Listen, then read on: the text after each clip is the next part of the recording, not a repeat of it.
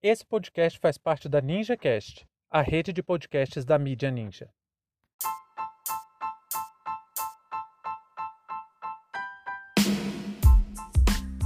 Deputado estadual pede fechamento da UERJ.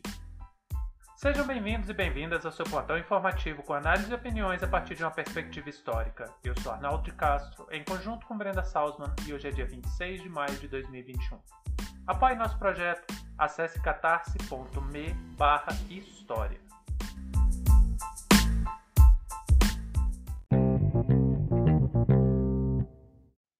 O presidente da Assembleia Legislativa do Rio de Janeiro, André Siciliano, do Partido dos Trabalhadores, rejeitou a proposta legislativa que pretendia fechar a Universidade Estadual do Rio de Janeiro.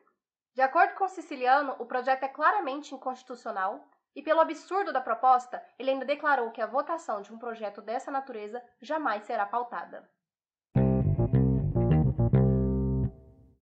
Quando nós dizemos que a direita tem a educação como inimiga, isso não é só força de expressão, é um fato.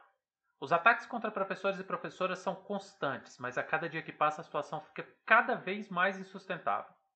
E para ser feita de inimiga, a direita usou estratégias para demonizar a atividade docente com projetos como Escola Sem Partida e diversas outras perseguições. Mas não foi apenas isso. No campo do discurso, também criaram a ideia de que a universidade é uma verdadeira sede de tráfico de droga e libertinagem, principalmente ligada à libertinagem sexual. Isso tem muito a ver com aquela ideia tosca do José Padilha de que o usuário de droga é o responsável pelo tráfico de droga. Naquela famosa cena do Tropa de Elite em que o Capitão Nascimento tortura um estudante e já no final Matias faz a mesma coisa com outro estudante. No filme, isso justificaria Matias ter virado a máquina de, de matar que ia substituir o Capitão Nascimento. Bom, esse tipo de propaganda contra professores e professoras não é nenhuma novidade. Vamos lembrar que Sócrates, lá na antiguidade clássica, foi condenado à morte precisamente pela acusação de corromper a juventude. Seus algozes não concordavam com as ideias e acharam uma brecha para encerrar suas atividades, o que naquele caso significava encerrar a vida dele.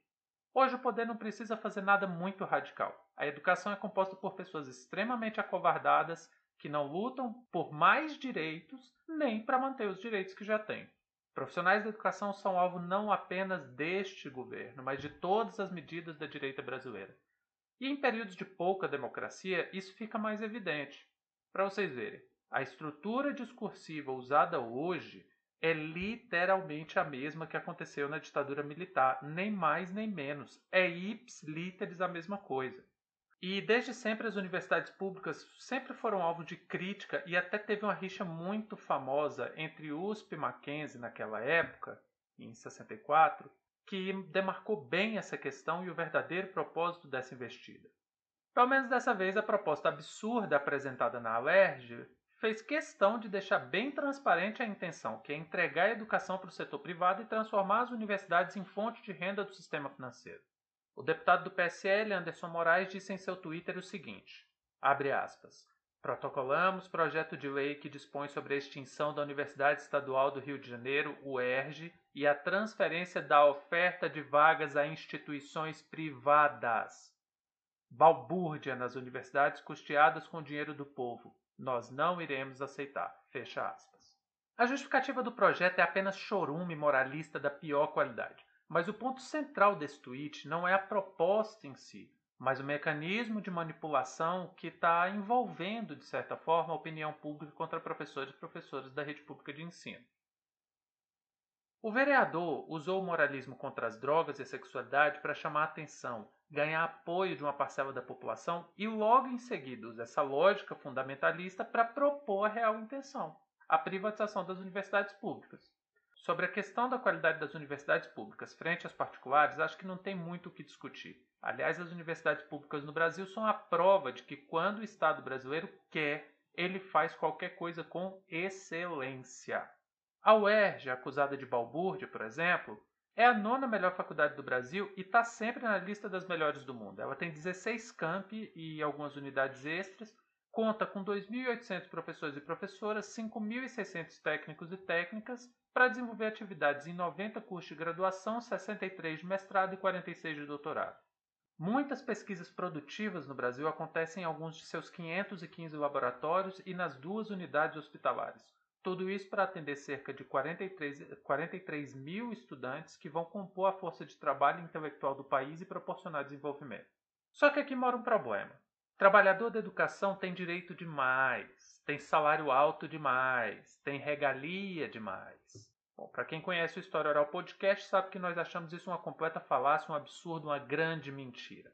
A verdade é que professores e professoras da educação pública têm direitos que garantem que eles não sejam explorados e exploradas de maneira radical.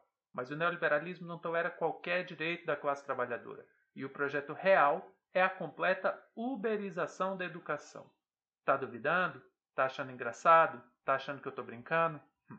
O projeto final é esse que professores e professoras sejam peças completamente descartáveis. Quando a gente dá apoio para greve de motociclistas, de aplicativo e tal, e muito professor acha que eles vivem muito bem, que é besteira, que é conversa mole de sindicato, não se preocupem.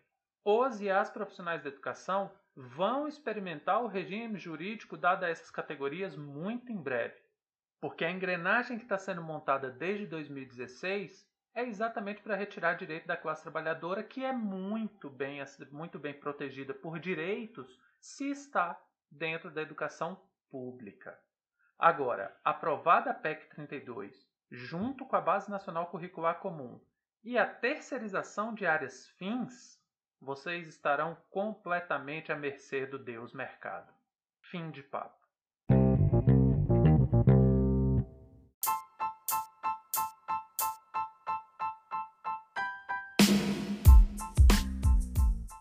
Entre tantos fatos que nos cercam e com a velocidade de informações a que estamos submetidos, essa foi nossa escolha para o destaque de hoje.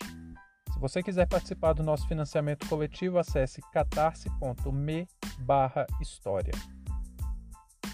Muito obrigado a você por prestigiar nosso trabalho e até a próxima.